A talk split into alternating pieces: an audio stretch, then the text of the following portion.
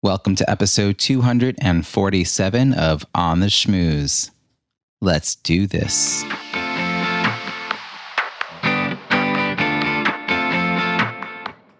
Welcome to On the Schmooze, the podcast that highlights talented people from different fields, explores how they built strong networks, and overcame challenges on their way to becoming successful leaders. Now, here's your host, Robbie Samuels. Three years ago, I revealed a truth about myself that had slowly been coming into my consciousness. I remember how hard it felt to come to grips with my new identity. I finally spoke up because I needed to find my community, be around people who understood. My mother got that email with the subject line, It's time to come out. And so did hundreds of my closest friends and family. But I'm jumping ahead because it didn't happen overnight. In fact, it was only after years of trying and failing, slipping back into my old ways. I was being stubborn, or at least going with what was familiar to me. No matter how many times I was offered an alternative, I wouldn't even consider it. And then I met Polar Raspberry Lime Seltzer, and it was a game changer. That led to experimenting with other polar flavors. I remember walking around a supermarket looking for a beverage to quench my thirst. What did I buy? Diet Coke, my old friend? A zillion other sugary options? Nope. I got a can of Polar Blueberry Lemonade Seltzer. It was delicious, which felt really weird to admit. For my entire life, I had abhorred seltzer. And then I started ordering a glass of sparkling water with lime at restaurants. What? So, yes, three years ago, I came out as a seltzer drinker. And I didn't stop there because I then got myself a soda stream to make my own seltzer at home. And I didn't stop there because 18 months ago, I started buying a 20 pound tank of CO2 to refill my soda stream canisters at home, which was a seriously good move in a pandemic. I average four or five pints of seltzer with fresh lime a day, a small change that has had enormous health benefits when compared to the caffeinated and or sugary drinks I used to consume in large quantities. That got me thinking, what small change have I been resisting that would help me succeed in business? Your challenge this week. What small shift could you make so you are better able to take advantage of the many opportunities and possibilities in the world around you? Could you keep better track of the people you meet who might become prospects or collaborators? Could you send one thank you email or gift a week to someone who supported your journey? What opportunity or strategy have you been automatically saying no to for years that might now be something worth trying? If I can become seltzer obsessed, anything is possible. Try this and let me know how it goes. Before we dive into this week's interview, I wanted to let you know that in 2022, I'm running a year long mastermind for entrepreneurial women in their 50s and 60s looking to grow their impact and their income. The problem my clients often have, and are willing to admit, is they're interested in hosting a podcast or writing a book. What they don't have words for is their desire to take their business to the next level, have greater impact, be seen as an expert, and generally manage their time differently. I help them leverage existing relationships to test out new revenue streams and strategically expand their professional network to pursue their goals. I'm offering a few early bird specials that provide one on one support in 2021 this year. So you're ready to make the most of the opportunity to be in this mastermind next year. Reach out if you'd like to know the details. I'd love to chat and learn about your really big ideas. Email me, Robbie at robbiesamuels.com. Also, a variation of the story I shared today was first published in my weekly email on May 22, 2018, and will be featured in my new book, which will be available later this year. Now, on to this week's interview. Today's guest believes that the sensible and practical side of life meshes perfectly with the woo woo side of life. As a chief technology therapist at Sensible Woo, she teaches highly sensitive and neurodivergent online business owners how to replace technological chaos with a harmonious technology system. Through programs like Digital Feng Shui, her clients optimize their business foundation from an emotional and intuitive perspective so they can delegate and automate without wasting time, money, or energy. She's an accredited librarian with a Master of Science in Information and set the foundation of her career as the first digital archivist for Disney Animation Studios. From there, she has worked with marketing agencies, entertainment technology companies, public libraries, fundraising organizations, and technology startups. Please join me in welcoming Mary Williams. Thanks, Robbie. so happy to see you on here. Mary, thanks so much for uh, joining us from your home office in Vancouver, Washington. As you know, this is a, a, show about building strong networks, and the context is leadership. So tell me, how do you define leadership, and when did you realize you had the skills to lead? Okay, so I really feel like true leadership is the ability to say, I don't know. I feel like that is true leadership. And as a technologist and someone in technology, the world is constantly changing. Like the ground is never solid, there's always something new. And there's like I feel like I never know anything. I just tell people that I've been that person who's been willing to hit the button and say I might break it, and because of that, I'll be willing to fix it. Um, but I feel like I'm always looking up new information. I'm always having to learn something new, and I feel like real leaders are willing to admit that hey, that's something I don't know yet, and I, I don't think I really totally figured it out until. Um, till I kind of rose through the ranks in my career a little bit. And I found myself a little more on the leadership side of projects and, you know, sitting at the head of the table with very talented people in engineering and realizing, like, oh, hey, it's okay. It's safe. Like, I can say, I don't know this. And our job is actually to figure it out. So if I can admit that we don't know, then we can actually build something that's pretty cool and move forward. Uh, you know, I've been doing this show for like five years, and I love when I hear definitions that are really different from what I've heard before. And you know, when you say I don't know, I, I'm thinking about how we're always talking about innovation and piloting. And if you're not comfortable with the I don't know part of that, then you can't innovate, you can't pilot, you can't test, you can't grow. You know, you will stay st- stagnant and and static and you know status quo um, so it's I love this this idea of like leadership is being able to say, I don't know, and we will not be stuck because I don't know. We will we will persevere and move forward, sort of not just like in spite of, but because we don't know, it is worth exploring. Is that what I'm sort of hearing? Yes, that is so totally it. And I feel like it has transferred so well into entrepreneurship. And you and I both have coached a lot of pilot course building students in our times. And and being able to say, I don't know, but either show me how and or let me let me work on figuring that out. You know those are the things that help you grow. And i feel like it's also the thing that sets people apart from the pack you know we we are in such a saturated industry. And there are a lot of people who are just sort of like swimming around and they're and they're frustrated and i totally get that. But the people who roll into my programs i mean that's a really big thing that we infuse everything with is I might not know all the answers for you. I'm not here to be your encyclopedia. I'm here to be your wayfinder and hold space for you and show you here's how you find information. And I feel like it's really rooted in librarianship too, um, because part of being a librarian is helping people find their way through information. And you just get really good at researching and looking stuff up. So that's that's always kind of been the basis. I really, I like really appreciate this perspective too about holding space because if it's just about giving people answers, then that's giving people a fish, right? Not teaching yes. them how to fish.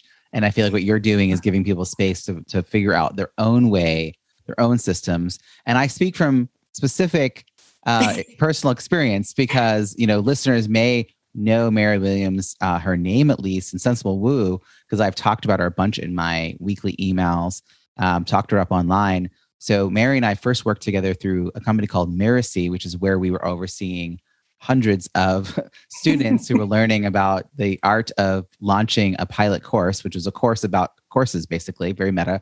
And since uh, the end of last year, we've been working together one on one, where she's actually been coaching me around processes and systems. And so, thank you for holding space for me. You would recognize sometimes, like, you know what? I see now how you work. You know, let's let's adjust this to fit how you work. So I I know you kind of dived um, you, you, I think you credit your librarian background quite a bit. Um, that's sort of a, a route to how you identify yourself and think about the world. But I want to like unwind even further back than librarian school and you getting uh, your um, your master's in science. So you know when you think about leadership and you think about where you first started to like, I don't know, like sense that you had the ability to bring people together or inspire people or to like hold space or whatever you whatever you're thinking about look I mean because clearly when you're 12 you're not like I'm a leader you know but like what Actually. were you like in grade school I, I, mean I'm really curious like who were you in the playground did you did you run for office in high school like yeah like you know did, did teachers see potential in you like who were who were you back in the day um, it's funny because you say back when you were 12. Actually, it was back when I was 12. Actually, I was 11. Um, so I, I'm, I'm an introvert, and I didn't realize that until I was much older. Um, actually, like not too long ago, I, I really embraced my introverted side. Um, as a librarian, I'll give you the tip. There's a great book by Susan Cain called Quiet about the introversion spectrum. And I realized I'm, I'm really more of like a social introvert. So I present extroverted in a lot of instances, but I, I really like being alone in a corner with a good book.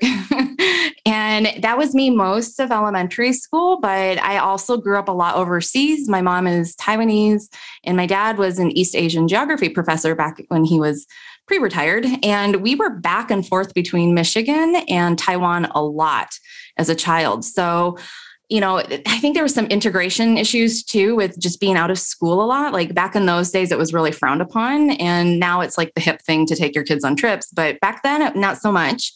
And, um, and, and so I always had like kind of a close, small circle of friends. We were kind of the misfits. And then um, and then I got into middle school, and I don't even know what possessed me to do it, but they had student council, and I was 11, sixth grade, and I decided I'm going to run for president. Why can't I be president? And I won. And I gave a speech with note cards at a podium, and I didn't even know I had it in me, but I loved it. There was like this rush of talking in front of people. And I quickly learned that my values were different. Like I really wanted to make a difference. And of course, there's only so much you can do when you're an 11 year old student body president. but um, I remember losing the election the next year in seventh grade when I was 12 because some other candidate promised like free snacks out of the vending machine. And I was like, that's ridiculous. You can't do that. That's not real. Um, and I and I knew that. And so for a long time, I was really interested in government. And I thought, oh, that's where I'll make my my difference. But as I grew up, I realized oh, I don't think that's really my place. I think I'm too much of a rebel for that. And and but it just kind of grew from there. And after that, I I never really shied away from leadership positions. Um, I remember heading up, you know, all kinds of different programs as I grew up and got older, and um, everything from being, you know, editor of the op-ed pages for the student paper in high school and then in college, I did um, a year of service for AmeriCorps in the Promise Fellows program. And it's, it's a fellowship, so it's a little different. It was Colin Powell's program um, for building youth programs. And in Michigan, they had a statewide fellow who would manage the other 12 fellows spread through the lower and upper peninsulas. And, um, and it was totally a leadership position. And then I remember they had me give a speech to represent Michigan at the national conference. It met in the Twin Cities in Minnesota. And I, I can't remember, I spoke in front of like 4,000 people or something. And I just remember being like, I got this. I so got this. and it just kept going from there. Um, and then as I grew up, I've always had this interest in um, entertainment, which is why I ended up working in it.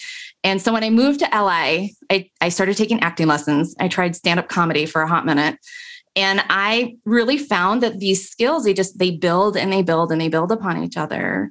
And they teach you how to stand up and be present in front of people even when you're scared even when you're like doubting yourself. Stand up comedy will totally teach you like all of your doubts all your crap will come up. And you learn that you can get up in front of a microphone and address people and show them that like I see you, I hear you, I'm here. I might suck in front of you, but like I'm here. This is so cool. I there's so much good stuff in here that I want to just dig in a little bit. Uh, I mean, what's interesting is you know that that I really am curious about that first time you decided to run for office because you know, there's all these studies that tell uh, tell us that women need to be sort of suggested seven times that they should like run for city council. And you know, a man, you can say like, "You should be president." He was like, "Yeah, I should be president. Why not?" You know, um, and I mean of the United States. You know, like like there's just you know a real difference. And so to be 11, but I also wonder if you you had this sort of um, dual culture upbringing, so you weren't you know seeing more of the world, and I and also have having an experience of being a little different in both places like there's maybe there's like uh, there's almost like a tenacity that you that came like for some people that might have actually shut them down further particularly as you identified as an introvert but it sounds like for you like why not? Like I, I it's just such an interesting different way of coping with difference. It's like well why not? Um so you know who do you think sort of got you to that very first? Because of course all the other stuff kind of stems from that.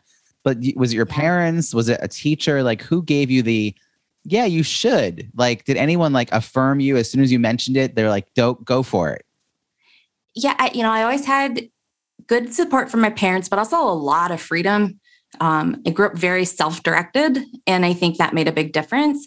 And you know, I think actually one maybe one of the most formative experiences might have been in first grade. My dad had a Fulbright grant, and so we were overseas for the whole year. And I had done kindergarten in Michigan, half day kindergarten, and then I had full day first grade, and I ended up in a private English-speaking like international school in Taipei, and um, and I remember it being like a tough year for me as like a little six year old because I remember just being really intimidated and like all these it was really cool. There were all these international kids. Their parents were diplomats. My teacher was from london. I learned how to spell that year so i still like to write o-u-r-e and and i have to like remind myself not to do that. So there's some interesting things there. Um, but the thing that i think was more formative was coming back to the states in the second grade and my parents were very intentional on who the teacher should be. You know, there was a choice between one teacher or another. And they put me with Mrs. Hartman, who's still my favorite teacher to this day. And she really got me. She understood. I still remember her kneeling down next to my desk you know, and saying, you know, what was that like over there? How are you doing? And because of the schooling that I had had in first grade, it was not American school. So I came back reading, like they tested me, I came back reading at a fourth grade level and doing like long division. And like second graders were not doing that in the States. And so she had to figure out a way to hold space. She made the recommendation don't have her skip grades socially, it'll be too hard and but she created like an advanced learning pod and you know and, and she did things that i think really infused the belief that like there will somebody will hold space for me like this exists. And i think that's the magic of a good teacher. And i think it, it inspired me because at one point i thought maybe i should go into education. I remember talking to her about it when i was in my 20s and she was like i don't think you honestly i don't think you belong in education. Like you're meant to go do other things. And she was right. Um, but but now that i teach online like i, I can see where all that yeah. comes no, from. it, it is a little full circle. Yeah. um you know how how coaching and teaching the way we do it are, there's that blur between the two. It's not a pure coaching. Um so so i love i mean i sort of love origin stories um, that people share and I think that listeners can sort of see themselves in it. And I also, um, I'm not surprised to hear that you're an introvert, and I'm not surprised to hear that you enjoy public speaking because I've actually now met a lot, a lot, a lot of professional right? speakers that are introverts because yeah. it's a really different thing to stand by yourself on a stage and speak than like circle a crowd and schmooze. Like those are very different skill sets. And um and, and like if you're comfortable on your own, then in, in a way like being on a stage by yourself doesn't feel disquieting it feels comforting. So mm-hmm. um but and it sounds like that that is part of your um i don't know you're like a certain skill set that you have that you've acquired and dipped into. Um I, I have to say like you moving to la is also really interesting. I mean you have this like you know michigan roots and then you're like i'm interested in entertainment and i'm gonna go try out acting. And the thing about um you mentioned the um, stand-up comedy i have really come to appreciate this in the last few years i've heard from a lot of professional speakers Dorie Clark actually being one of them that um, it's a really great way to like work on uh, your skills and um, I attempted it once. You did too? In college. No, no, no. Wait, no. Pre pre all this. I did it twice. Once with an audience I knew really well, and they scripted exactly what I knew they'd laugh at, and it was awesome. And then I used the same script for a different audience, and it bombed. Yep. then I packed my bag up and went home. Um, so, um, but yeah, it's really it's intriguing, um, and it, you certainly learn how to pick yourself back up again if you keep doing it, right? Yes. But Oh, but if you go to LA and you and you have this dream of you know being in entertainment and it doesn't happen, like like did you have that as a like a clear I'm gonna do this, or was this like, well, I might do this and and once I'm there, I'll figure out other things. Like how how much did it stall you that you didn't end up like in front of the camera? it didn't really stall me. I think I always figured, and I think I do still figure, I always hold space for it. Like if that ever came up, like I wouldn't say no. I think it would be a lot of fun. Um, I don't know if it's just COVID times and restlessness, but kind of been itching for a stand-up mic again, which is funny. Like I, I like to write a lot, like I journal a lot, and I just things pour out of me. Um, I remember I had friends in stand-up comedy who were like, okay, write, you know, like what you think would be about five minutes. We'll help you, you know, develop your first five minute open mic set. And I came back with pages and they're like, are you writing like an hour Netflix special? Like, what are you writing here? And it just, it's just not a problem for me to come up with material. And because I had my academic career, I just always figured, you know, I, I've always had a root in something that was, you know, solid and standard and secure. and and so I never thought to leap out and attempt to like make a career like some of my friends who are actual actors. Yeah. But um, you know, it's fun seeing shows like The Marvelous Mrs. Maisel and and seeing that like there I think there's I think there's a resurgence in people wanting to bring joy, laughter, or humor, you know, to the hard parts of life. I think that's one of the gifts of comedy, which is probably why I just really enjoy it. I mean, I'm going to jump forward a little bit, but I know you as an entrepreneur. I know you as a coach. Um, I mean, it, it feels like worlds away from you being the first digital archivist at Disney. um, and so, in retrospect, for you, does that seem like a clearer line between the two? Yeah, I feel like it is. Um, I know, I feel like my whole career technically looks like a big jumble of yarn or spaghetti or something, but I feel like like everything builds on each other. And I've always tried to scratch whatever itch I had. So, you know, back in the day, like I was an FBI intern. I thought I was going to be an FBI agent. 9 11 happened. The agencies were a mess. And I was like, I don't want to deal with that. And so I was a teller for a couple years. And then I went and got my master's in, lib- in library science. And and then I went into entertainment. I was like, I love movies. Why am I avoiding entertainment? It's a for real occupation. And and I did. I set I set my intention and I totally manifested that role. I even wrote the job description. I worked for a different department before animation brought me in. And they were like, we want someone like you. and so I wrote them a job description based on what I do. And then my division was already doing layoffs like corporate does. And um, I had already learned how to protect my butt and I made a transfer.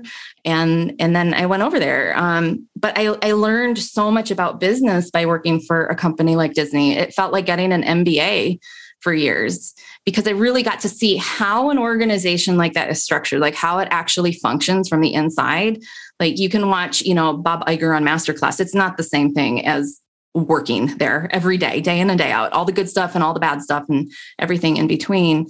Um, and seeing how seeing how movies are born. You know, I got to see so many movies. I have film credits, and I got to sit there in the theater during lunchtime, munching on my salad, watching rough cuts of animated features that won Oscars. You know, in like a couple of years, and and they would hold auditions with the staff so you could try to be a scratch voice actor, and it never happened for me. but at the time, I was I, I started dabbling in stand up. Like I just thought it would be fun. And there weren't a lot of women doing it. And I think, you know, something that's always driven me is just seeing that like there are some women who just need to see it in front of them. And I just am one of those people where I don't know, I just have a lot of pioneering archetype energy in me. And I'm like, I will bust through that. Give it to me. Let me try it. Let me go do it. And and sometimes I've fallen totally on my booty. And other times, like it's just been easy. I've soared. And but most of the time it's it's the okay, let me try it again. Yeah. Let me iterate. Let me try it again, which is, you know, entrepreneurship. I was going to say that that your description is so clearly entrepreneurship, and I imagine um, since you know we're speaking now in the early part of 2021, and we all know globally what happened a year ago, that that kind of energy also helps you reframe your world view and what you're able to offer and impact you can have when everything sort of kind of gets shifted around. Uh, what what you know what were you doing mostly before this you know COVID moment hit, and then what have you been able to transform into doing or doing more of since then? You know, it's funny. I feel like before COVID, I clung to my idea of like, it's like this, it looks like this, and I'll launch it like that. And people will love it like this way and that way. And then COVID happened. And I feel like COVID actually, I mean, I see COVID as a gift in a lot of ways. There are some really crappy things that happened in the world because of COVID, but on like an entrepreneurial level, at my home office here at my desk, um, it was just nothing but a gift. Um, it broke down all the objection barriers people had around technology and systems, which is what I help people with. Um, and I found that um, because people were forced to go like totally 100% digital, they didn't have any more excuses, um, you know, to say, oh, I'm an online entrepreneur. But when I would try to get people previously before COVID onto Zoom, they would have problems getting on, nothing worked. And I thought, if you're an online entrepreneur, like this wouldn't be hard for you. And, and so I feel like everybody really finally got into the space fully. And it finally gave me a chance to actually test more material, um, kind of in that stand up sense, you know, test material, listen to the audience. Is there a reaction? Do I need to pivot? Um, and, and I started taking smaller bites. I tend to take really, really big bites. And it, it, encouraged me to try smaller things, be a little more experimental.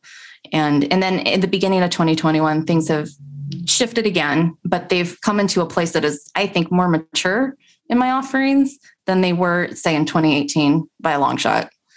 Oh yeah, I can imagine that um, for me as well.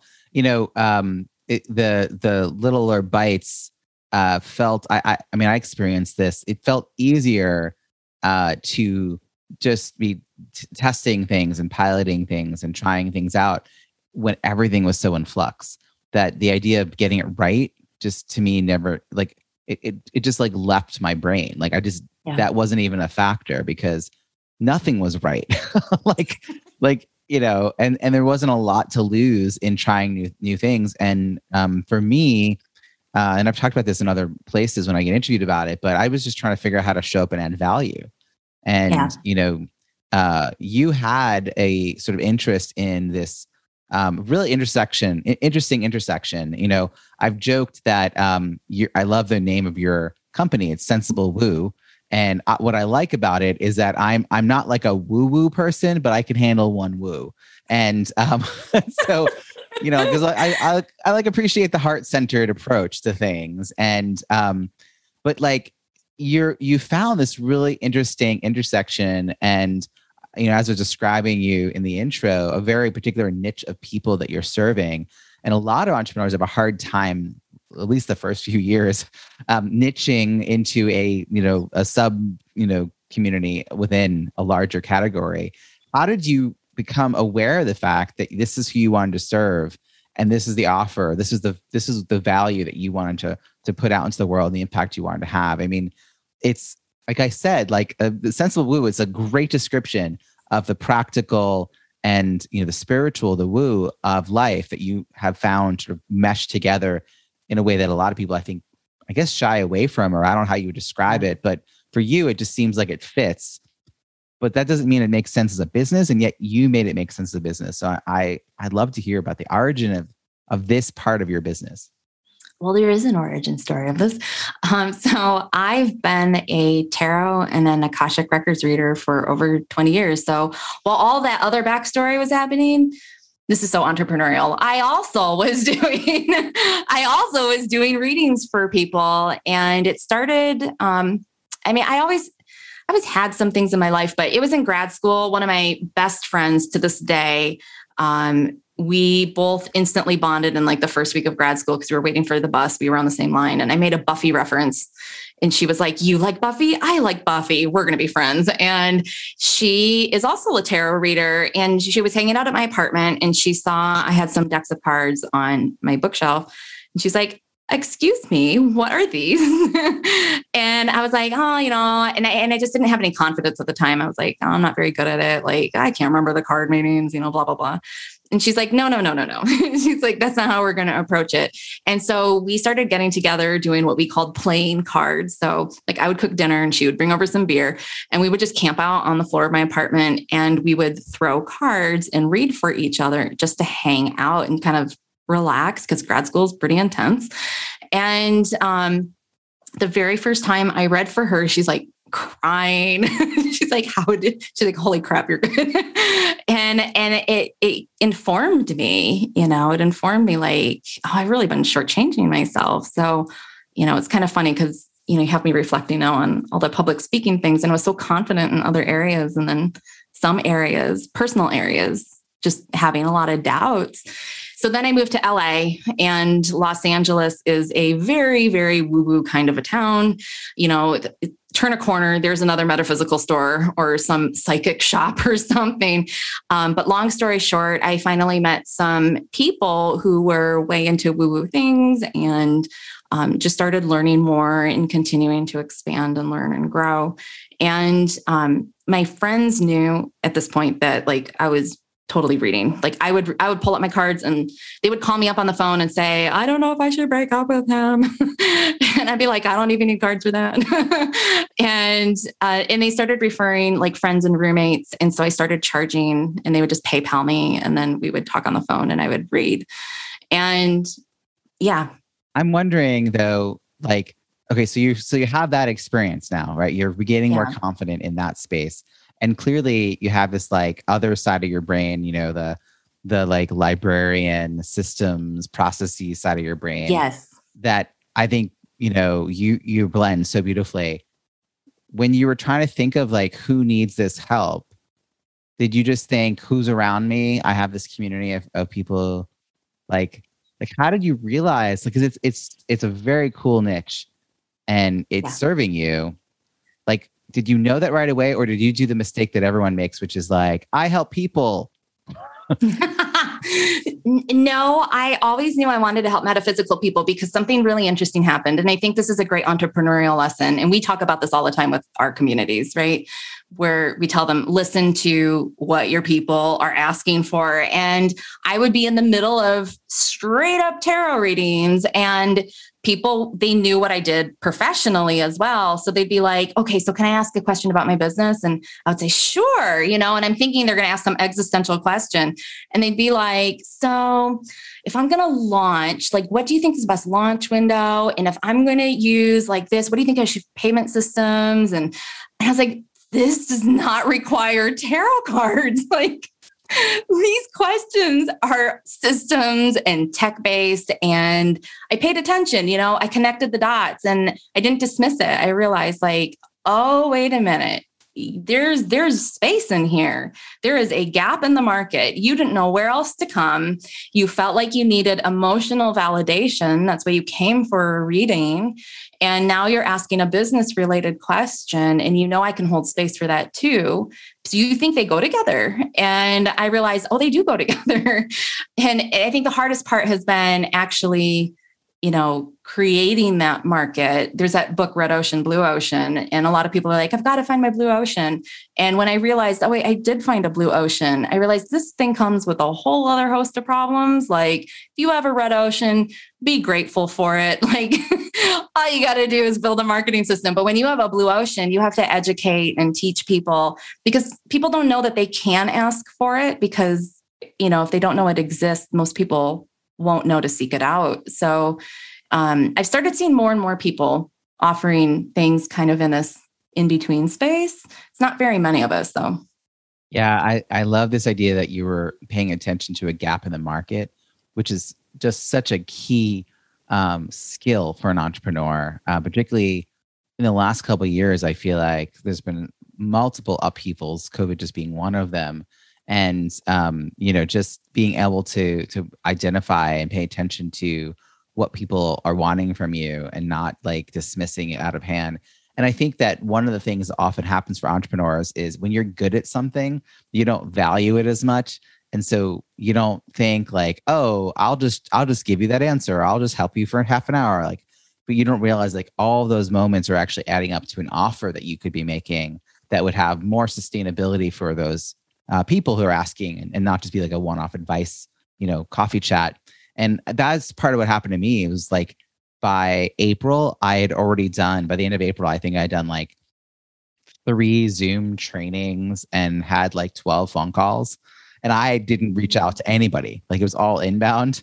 And I was like, oh, so I mean, I piloted in May my first offer, uh, which means I actually filled it with 15 people by mid April. and I like the first time I opened a breakout room was March 20th. you know, like I remember those days. yeah, you were there. Like I was there for that. It was very whirlwind. It was very much what you're saying. It's like, well, pay attention. Pay attention. I remember thinking to myself, I'm in the middle of coaching all these entrepreneurs on how to like, you know, make their shifts and pivots and reinventions or whatever you want to call it. Um, and and respond. And then I was like, well, I need to like act like that. I need to be the the the person I need to think of myself as a client, you know, who's taking my own best advice. And then, you know, sometimes that's the hardest part, right? So we know what to do, but we don't do it. Which oh, is why coaches need coaches. And this is one of the things I most appreciate having found you.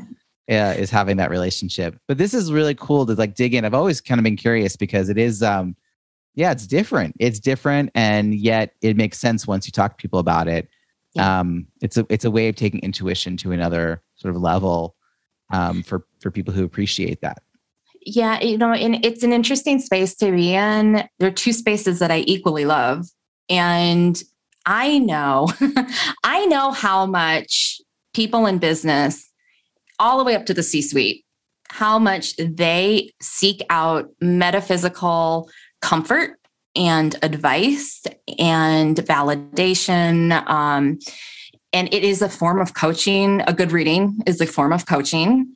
And and i find that there's still a stigma um, like somebody just tagged me on linkedin i don't know a day or two ago and on somebody else's post who was um, giving like a eulogy to an old business mentor who had just passed and she described this woman as being like very woo woo and how it helped her realize she could connect with her woo. And i started reading through the comments and it was real 50 50 um, some people were like oh, i'm so sorry for your loss. That's a beautiful story. And then there was this other group that kind of surprised me. I thought for like a really emotional post, it's really more of the sentiment should really be, I'm sorry for your loss. And they were like, oh, I just like that. Oh, I can't stand that stuff, you know? And I thought that's so inappropriate on one hand. But it, but but that's market research too. Like I listen to that. I keep my finger on the pulse of it. And I know that the the you know the comfort level of being out of the broom closet, so to speak, is becoming greater. So um, I and and I know from having done so many readings over the years how many people seek guidance, and then in the end, the advice is you know take action. That's yeah. coaching. That's coaching. So they they go together. The um the thing you said about um how people are reacting, I I think that it's it's if you have a very bland um like if your if your stance on an issue like ignites no reaction whatsoever you know like people are just going to ignore you. But uh it, it takes it takes a certain comfort level to put a stake in the ground in a way that um you know claims who you are. I mean i i had a moment last year where i wrote like a very clear message to my community like you know I, I aim to work with people who share my values. And if and if you're yeah. demonstrating that you don't share my values, then like I'm not really sure why you're following my work. Um, mm because I don't desire to work with you and I don't know why you would desire to work with me. And if you think you like me, you don't actually like me because you're not acting like you do. your values don't follow through on that action. Like so, um, like your actions show me otherwise. And, I, and, I, and that was like a very, you know, there. I has. I mean, I mean, I wrote it. My emails are written like weeks in advance, so I had a, I had a little time to sit on it, which I think is even harder than just hitting send. And I had to really be like, oh, and how am I like clients going to react to this? Like, how are prospects? And I was like, you know what? yeah, people like I if that's true that I want to work with people I, I share values, then I have to have values that are shareable. Like I have to mm-hmm. stay something that might not be something everyone agrees with. And I don't want to, you know, like I I want to be like, you know, namaste and move on, right? Like I don't need to stick around. Like I'm I'm not trying to convince people of something else, but like I also, you know, that's it. Like move on. Like I don't need your energy. And so I'm this is my little woo, like you just saw it. Like that that's kind of where it shows up. Almost like, you know, I, if I was Southern, I'd be like, bless them, right? Like, you know. I love that down south. I lived down south for a while and yeah, bless her heart. I'm like, oh, that's not a compliment. no, nope. So yeah, I, I, this is really cool. I, one of the things I want to talk to you about is like how you stay in touch with people, um, because you have had a very varied uh, work history um, that maybe in retrospect makes a little more sense. But as you called it, like a, a pile of spaghetti, um, ball of yarn. And so, yeah. So, you know, how do you nurture and sustain connections with people that you like and enjoy, but they're not your innermost circle? There might be like the second and third layers out. There are people you see once a year at a conference or you work with five years ago, but you don't really have a reason to right now. Like, do you have any habits or philosophies or practices that help you nurture and sustain sort of your your wider network, your looser connections? Yeah, you know, I actually feel like it's rooted in not in the future, but in the past. I feel like when you are generous of spirit right now, all those people, they remember you. when you're nice and you help them, um, when you help connect other people, and there's no gain for you, they remember you. Um, I, you know, I used to be, speaking of leadership positions, I used to be president of the Alumni Association for University of Michigan's Los Angeles Club. And there's like 40,000 alumni in that region, in that area. It's a huge metro club. And um, we would do a lot of career events. And it was around the time of the 08 market crash. So a lot of people got laid off. And so we were providing a lot of services for them. Like the Alumni Network really tries to take care of um, other Wolverines. And and I got to know by default a whole bunch of recruiters and people in hiring positions.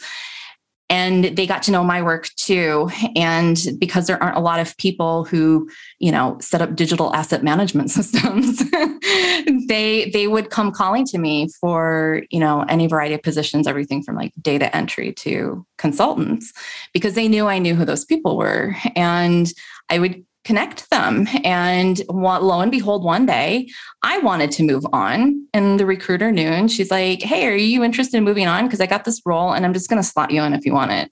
And she did. And two weeks later, I was in a new role somewhere else with a much bigger paycheck. and and you know and it can be as easy as that but if i reached out to her today she totally remembers me i don't have to message her all the time for her to remember me. It, the, the interaction was more than memorable for a very long time. And she now has her own recruiting agency in large part because she did so well back in those days because she had good partnerships too.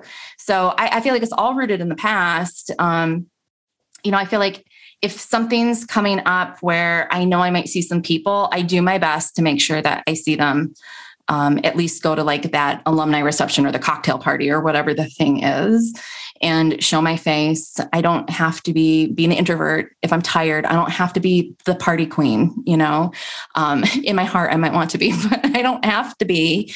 And and and that helps too. But I really feel like concentrating on being generous of spirit today is the most important thing, especially in entrepreneurship. I feel like we always have to remind each other that there's room for everybody and everything.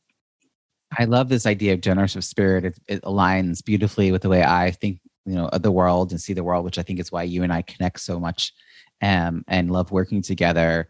Uh, I have what I call the philosophy of abundance. That if I give away time or money, like that's a that's a resource that will be depleted. But if I give away knowledge, you know, it just it increases the capacity of everyone around me, and I don't lose anything. In fact, I I stand to gain by having a, a more robust, connected, and engaged and informed like community around me and network around me. And um, like I think actually for a while it was hard for me to figure out how to get paid because I it felt so good to just help people, you know. So like rewiring my brain to make it an offer that was sustainable for both me and my client as opposed to that one-off coffee chat you know that took a little while um, as i think it's true for a lot of entrepreneurs but I, mm-hmm. I can see that the idea of like what you want the future to be is really how you act now and how you act in the past. Um, you know I've, I've, referenced this before but um, this idea of it being like a, an insurance policy you know you you invest you, you never buy insurance hoping to use it.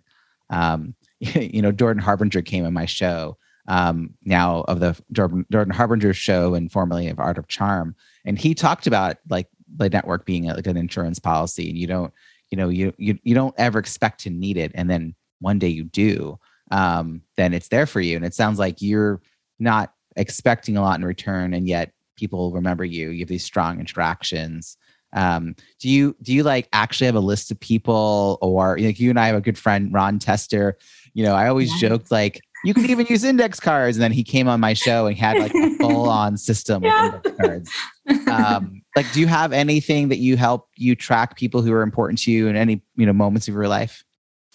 No, I, I, I use LinkedIn like a digital Rolodex. It helps me keep track of where people move around, especially with my entertainment roots. People in entertainment are notorious for moving around frequently. Um, not everybody, but quite a few of them. And it helps me keep track of them.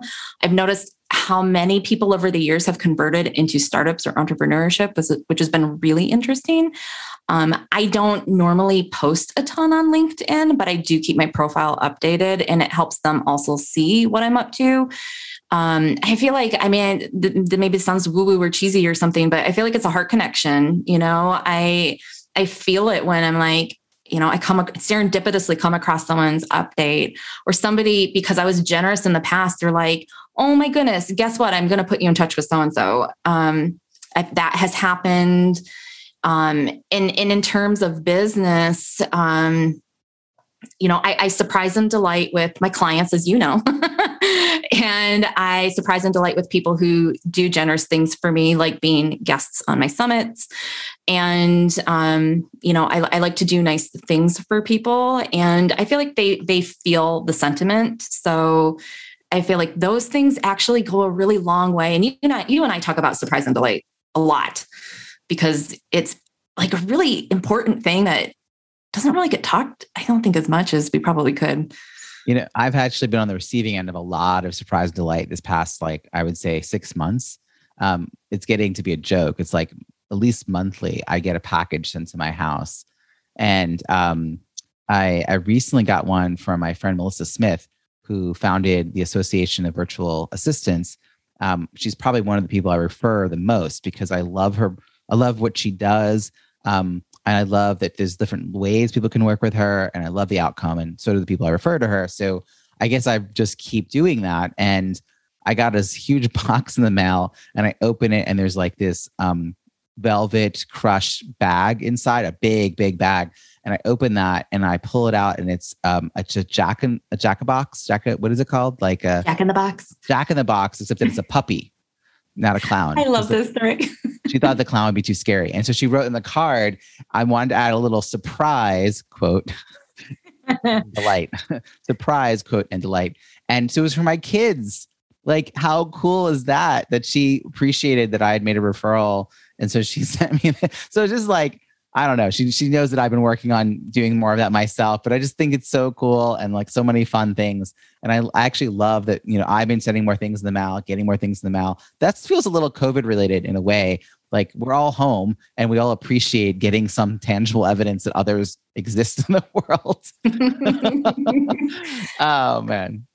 Yeah, it, it, makes a difference. Um, I have my short list of favorites, um, places that I like to support. Being an Ann Arborite, former Ann Arbor person, you know, you know, I love sending edible treats from Zingerman's. Um, I like to support date lunches, and and I, I, find that things like that um, they just make people feel really nurtured and you know, and I don't think it has to be that big all the time. Um, I've done small things for other people too, but yeah, I think one of the easiest ways you can help someone feel seen, heard, and nurtured is just introduce them to somebody, put them in touch. I mean, at, at that point, it's up to those people to like connect, but you extending yourself out there and saying, you know what, I think you guys should know each other is really, really important. Um, I, I, I always try to put people in touch as much as possible, and eventually it pays off. So we're kind of wrapping up here, and this is my favorite wrap up question. Uh, I know we're going to be staying in touch uh, because I've already booked time with you for this year. so I know that's going to happen. But let's say it's a year from now and we are talking about all of your successes, all the amazing things that have happened in the prior 12 months. What are you most looking forward to? What do you think is going to be the thing that we are going to be celebrating? I think the thing I will be celebrating the most in a year is actually being even more um, out there with all of the things that make me me you know i've been getting more and more comfortable not just with the the woo woo part but um, i recently as you know rewrote my about section on my own website just to be a lot more like firm line in the sand too about like this these are the values of my community. You know i'm an lgbt owned business. I'm a member of the aapi community. Like my friends are bipoc.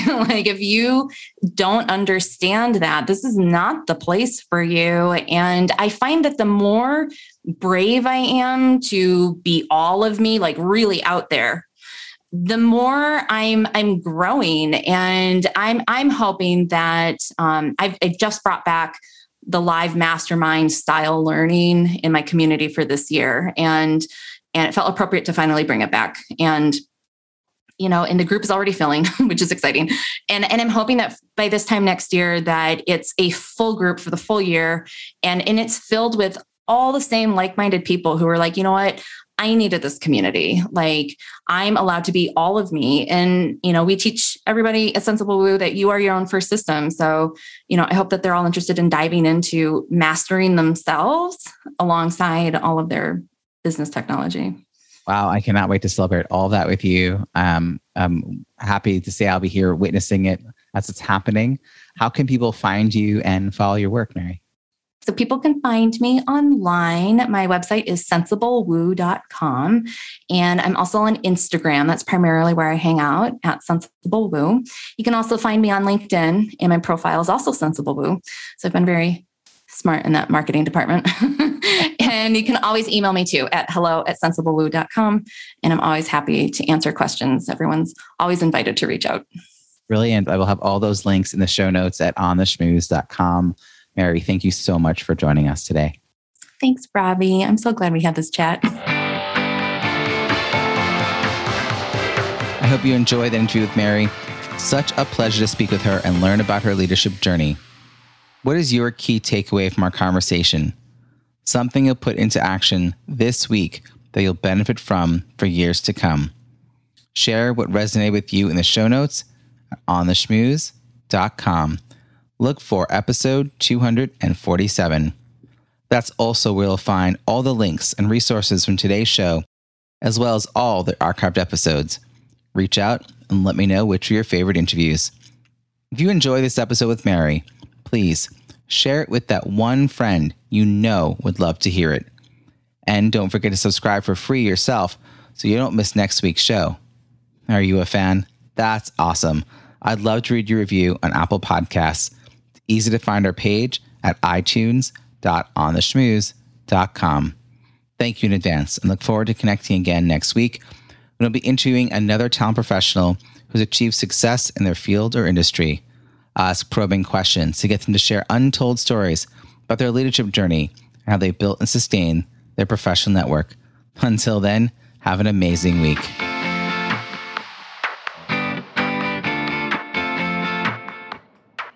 Thanks for listening to On the Schmooze podcast at www.ontheschmooze.com. That's On the Schmooze, S C H M O O Z E.